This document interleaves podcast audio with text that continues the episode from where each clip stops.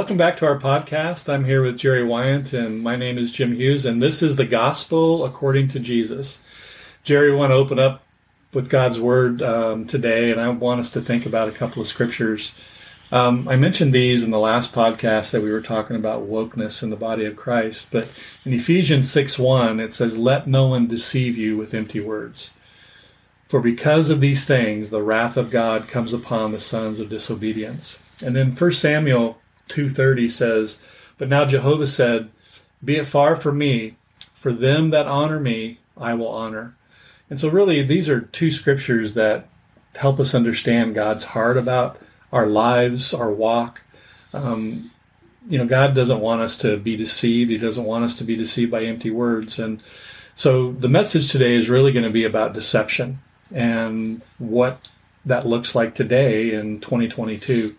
But our theme scripture is Amos 8:11. It says, "Behold, days are coming, declares the Lord God, when I will send a famine on the land, not a famine of bread or a thirst for water, but rather for the hearing of the words of the Lord." So, Jerry, we just finished a conversation podcast about wokeness. Kind of the bottom line out of that podcast was that we discerned that this is really talking about deception. And deception comes in so many different ways. We saw deception years ago about certain things that were going on in the body of Christ. But as a born again believer, and those of you that have the Holy Spirit living on the inside of you right now, and you're listening to this podcast, we just want to rejoice with you. We Amen. just want to encourage you that this is the greatest thing that you could possibly do in your life. There is no greater thing. Some of you have kids, or maybe some of you are going to college, or maybe some of you are in the prime of your life and you see so many things ahead of you. But this event, born again, you confessing your sins before God and asking Christ to come into your heart and making you a new believer, this is the greatest thing. And I, Jerry and I just rejoice with you. This is, this is awesome for those of you that have done this. But as we go into our message today, we're going to try to give you some tools to withstand deception. We learned from our last podcast a lot of evangelical churches, Jerry, are being deceived by this teaching of wokeness. And we went into a little bit of detail back and forth about what that was and how we saw it in the body of Christ. But it's something that you're going to have to deal with. And it's something that isn't just going to go away. Unfortunately, it's not just a fad, it's actually infiltrating the church because the church is so weak right now and deception is so prevalent. So, Jerry, you know, why do you think the wokeness deception is infiltrating the, the body of Christ right now? Well, Jim, as I mentioned last time, it's the enemy who doesn't want us to follow Jesus Christ. Interesting study that was done years ago by China. They wanted to find out why the United States was so strong with every input they had, they came to the final conclusion that it was Christianity. Wow. It was so strong that that's what made the United States what it was. It was the backbone of our society and our lives, Christianity. Now, what would you do if you were a huge country and you saw the United States of America being so productive, so wealthy, so strong? Wouldn't you want to kind of follow their way? it's a pretty good indication that if Jesus can do that to a nation like the United States of America, why wouldn't they want to? Well, and, and, and just kind of key off that, I mean, that's amazing that the government of China understands that principle greater than our government. Yep, absolutely. But how do you do it? You start sending people into our government and into our churches trying to get them changed. And that's pretty much what has slowly happened. Because people like Joseph Fletcher, who wrote books, he was a very influential Christian way back, and probably before I was born, not too much further. But he wrote a book called um, "For Situational Ethics," which really, it, it, what the outcome was is if you feel it's right, then do it. And it broke with the Ten Commandments as we shared last time. Troy calls this guy that is a snake hunter that is in, from Florida, and he's part of a group that hunt these snakes because boa constrictors and these huge snakes have become a problem in Florida. And so the sophistication of this was just so amazing. they have these drones and they fly these drones and these drones are programmed with a with a heat sink infrared device and they can program it to a snake's body heat which is less than any other animal and so then they fly it up and they can see the snake and then they go in and they capture it he calls them in and they and they do this they find three they find the 13 footer and they capture it, and they find two other ones that are 10 and 9 foot. And, well, Jim, what, what the heck does that got to do with what we're talking about? Well, what happens is we know this has taken place in Florida, and it's just like rampant, but nobody ever thought that it was happening in Louisiana. They know that a typical boa constrictor has can live to be 25 to 30 years old and it can have up to 50 eggs a year. All of a sudden, these three snakes, they know that now the area has been populated with these because they found eggs. During this hunt, they found these eggs. And it's the same way with deception. It gets into the body of Christ. It starts out really small. It starts out with a small teaching or something that's kind of tickling somebody's ears and then all of a sudden it just balloons. That's the main reason for this deception that's going on in the body of Christ right now, this wokeness deception. It's just starting to go rampant in the body of Christ. But listen to this. I find this amazing in Colossians 2, where Paul is dealing with this issue. And it says in Colossians 2 8, see to it, now listen to this, see to it that no one takes you captive through philosophy and empty deception. I mean, Paul is dealing with this during that time he is walking around preaching the gospel. And it says, according to the traditions of men, according to elementary principles of the world, rather than according to Christ. So, what would take the Colossians captive? Paul mentions this. It's a philosophy, which he means to be very specific sense deception. This is not a broad reference to all the meanings of that term. The Bible's stance on deep thinking, logic, and philosophy, or, or philosophy, is very positive. We see this. So it's not the philosophy. If you look in Acts 17 and John 4 and Proverbs 15, philosophy and the understanding and mental understanding is something that is promoted in the in the Bible. But the context of what Paul is saying, he's saying he's condemning philosophy which is based explicitly on anti Christian principles. In verse 4, he, he refers to these kinds of arguments as deception, using a Greek term which implies trickery or cheating. In other words, actual critical thinking is not a problem. Self deluding, worldly philosophical tricks are the problems. And we see that in 2 Timothy 3 7 the false teachers in Colossae are using these kinds of attacks against Christ and it's still happening today. So just as these were false teachings in Paul's day, this wokeness thing that's infiltrating the body of Christ is and, and the fact that Paul wrote this epistle to cover this, it's still true today. Paul is talking to us about this new thing called wokeness hitting the body of Christ. It's taking the body of Christ by storm. And what is it doing? It's preventing people from knowing God, reading their Bible, and preaching the gospel. Well, who's who's behind that? The enemy's behind that. Amen. Amen. Secondly, Jesus did not tell us to get involved with causes. Well, wait a minute, Jim. You mean to tell me that Jesus wouldn't be for us going out there, Black Lives Matters, all that? No. He had an opportunity, Jerry, to get involved in causes. They tried to get him involved in causes. The Jewish people were under the boot of the Roman government, and they wanted Jesus. Hey, you got some pretty cool things going on. Let's let's use those to get this boot off of our neck called the Roman government. And Jesus told him to get behind him. Yeah. That was not what he was there for because that wasn't his mission. His mission, listen to this, everybody, his mission was to die for all mankind and make a way for them to be reconciled to the Father. Amen. And now he gives us, you and me, the ministry of reconciliation. So, Jerry, what we're seeing is that this wokeness, this deception is keeping us away from that great commission. 2 Corinthians 5:18 Now all these things are from God who reconciled us to himself through Christ and gave us the ministry of reconciliation. So Jerry, have you noticed you just talked about going out on the street here this week and preaching the gospel, but have you noticed that church folk will do anything, get involved in anything, want to get involved in causes except preach the gospel of Jesus Christ? Amen. You know, one of the interesting things of when you talk to somebody about whether they're going to heaven or not, I'll, I'll, that's the first question I ask. I say, if you died today, would you go to heaven? And they generally, most everybody will say yes.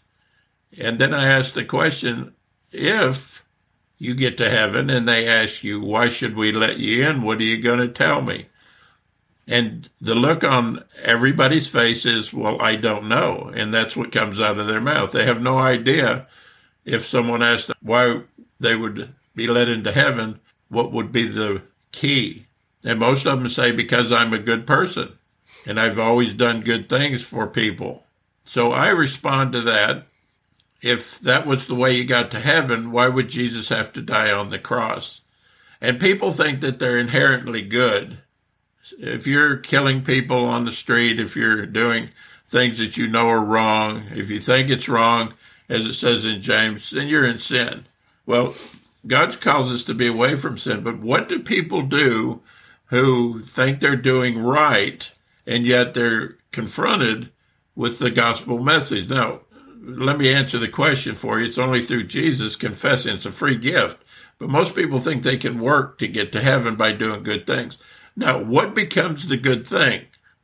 Does the good thing become joining with someone for a to grab a banner and wave it over their head that says I believe in this political process, or waving a banner that says I believe in uh, sins that we know are against the Bible? So often people will get on a bandwagon saying, as we spoke before, they get on that bandwagon thinking they're doing good things for the people who are being suffered it becomes social justice, as we talked before. The issue is not social justice. We have to walk what, what God speaks in His Word. When you get away from that, you're becoming God to yourself. And human nature is just not one that's very predictable. Human nature will always go to where they're most feel they're most acceptable, and they'll do just about anything anybody asks them to do. But you have to rate it as what is Christ? What does Jesus want me to do? That's the calling on your life. Don't get on the bandwagon that doesn't or isn't approved by Jesus Christ. Yeah, and also what goes along with that also is look, what's coming across that pulpit isn't all that you need to be involved in. If you're in a church and good things are coming across the pulpit, then that's great. But that's really not a personal relationship with God. It's you getting into the Word of God, you knowing what God has to say about a certain subject. Just like I brought up about the letter to the, the church at Colossae. Paul was dealing with this issue. He was dealing with what we're dealing with today. How would I know that? Or how would Jerry know that? not being preached in the pulpit. The only way we're going to know is to get into the Word of God. We're going to give you some keys on how to shield yourself from deception. Jerry, I heard a minister say one time, I fear no man or demon, but this one thing I do fear deception. Well, why? Because you'll never know you're in it Amen. because you're deceived. Right. Well, I think he's slightly wrong. We need to defeat deception by knowing the truth. Yep. When we know the truth, the truth will set you free, and you'll see deception when it comes at you. Amen. That is done by doing the following. Please listen to these items as we start to click them off. First of all, are you saved? You need to ask yourself that. Those of you that are listening to our podcast right now, are you truly saved? I'm not talking about going down, shaking the preacher's hand, being a part of some role in some church. I'm talking about are you truly saved? Do you know Christ? If you don't, then you need to make sure that you know him. You need to ask him to forgive you of your sins and invite him into your heart and become a new creature in Christ. If you're truly saved, now listen to this. If you're truly born again, saved, God living on the inside of you, start acting like it. Let people see what God is doing in your life by verbally and by your actions communicating that to people.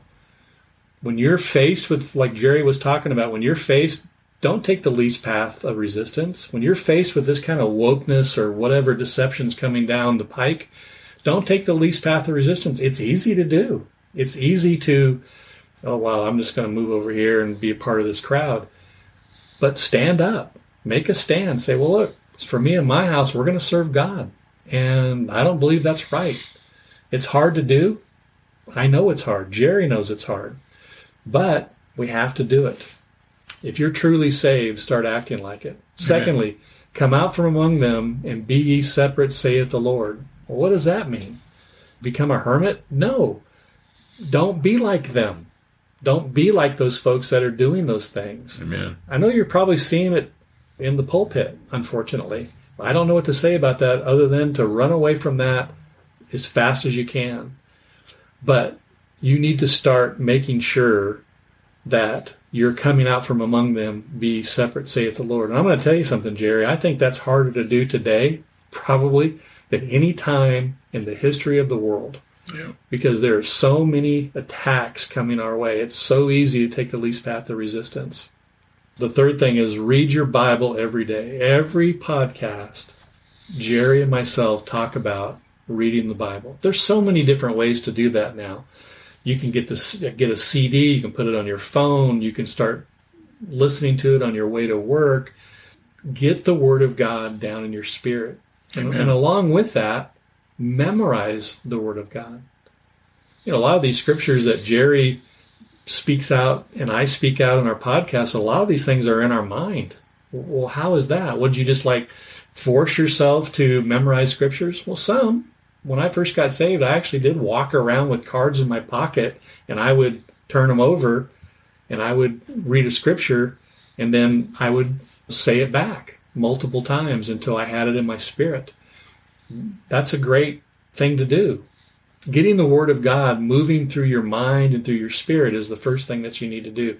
There's so many different ways now that you can do that. There's no excuse for not doing it. Amen. Pray. Commune with God.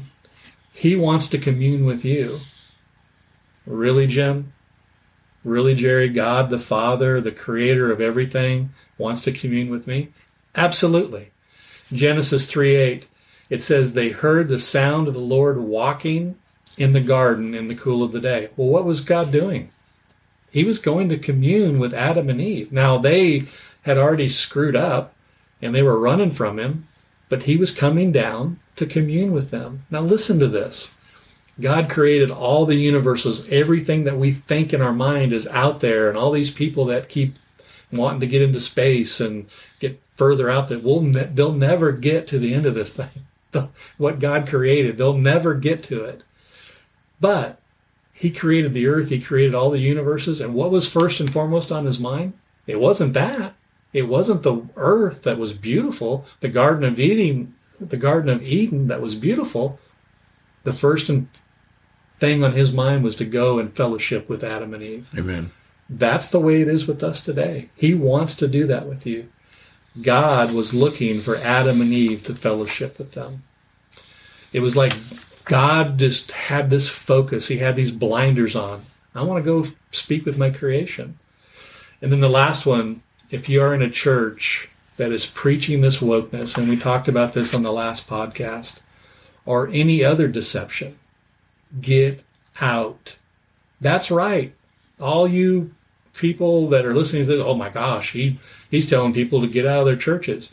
I'm telling you, and Jerry's telling you to get out of a church that's preaching that kind of junk. There's too many other good churches, and if you can't find one, look, start one. Plan a church. Plan a Bible study in your house. There are so many other ways for you to do that without having to listen Sunday in and Sunday out of that kind of stuff coming across the pulpit. So, Jerry and I want to close. I'm going to ask Jerry to close in prayer before we close out our podcast. And we're going to pray that, that God just open your mind, open your heart to see what He's wanting you to do concerning this issue. So, Jerry, you want to close us in prayer? I do, Jim. Let me share one scripture very quickly, if I could. It's uh, John 15 19. And it says, If you were of the world, the world would love you as its own. But because you're not of the world, because I chose you out of the world, because of this, the world hates you. So let me ask you a question. Does the world hate you? We all want to be accepted. That's why we end up fellowshipping and walking hand in hand with people who aren't Christian because honestly, people are getting away from going to church. They're getting away from the truth. They're getting away from the very gospel. And Jesus says, I chose you out of the world. And what does that mean? I, I look at the Super Bowl halftime show and I got a lot of feedback uh, from different people, that, and they basically were saying the young people thought it was the greatest thing, and that the older people thought it was the worst thing they'd ever seen. And what I understand, it was pretty sexy, sexually motivated. Some of the words were not the healthiest in the world. And my question is, did that impact you in a positive way or a negative way? And it has nothing to do with age. It has to do whether you love the world or do you love Jesus. Amen. And I want to pray for all our listeners today. I just ask you, Father, in the precious name of Jesus, Father, to bring your word back in a powerful way, back to the pastors who preach, back to the people who read their Bibles, people who think they're on a right path, but they're not. Holy Spirit, I just thank you and ask you to begin to convict these people who are called by your name and yet feel that they need to walk where they're walking right now. I just bind up the enemy that's come into their mind and created a thought process that's contrary to what your very word says, the very word that can set us free yes, from sin and garbage. And I just thank you, Father. We want to share this because, Father, we know your love for us and we know your presence when it comes. We know how you treat us. And we just thank you for the abundance that you called us to, as it says in John verses 10, 9 and 10. It says the enemy comes to steal, to kill, and destroy. But Jesus came that we would have life and life more abundantly. And Father, people don't understand that abundance until they get close to you. And I just thank you people are searching for that so desperately. But the enemy is using his tricks to keep you off the course. So Father, I lift everyone up and I bind up what the enemy's tried to do to our culture today. And I just thank you for loosening your word again. or loosen the spirit that will change our country back to where we were the light of the world. Father, don't let that light go out. I pray for everybody rising up, those that are listening to this. And Father, let them be part of your world, not the world that we live in. In Jesus' name I pray. Amen. Amen. Praise God. Well, we're so glad that you were able to join us today. And we just want to let you know that we're here for you. We want to hear from you. If you got questions or comments, please let us know. And my email is jimhughes71 at hotmail.com. And Jerry? I'm at PTL, praise the Lord, Wyant, W-Y-A-N-T, at AOL.com. Amen. Until next time, God bless you.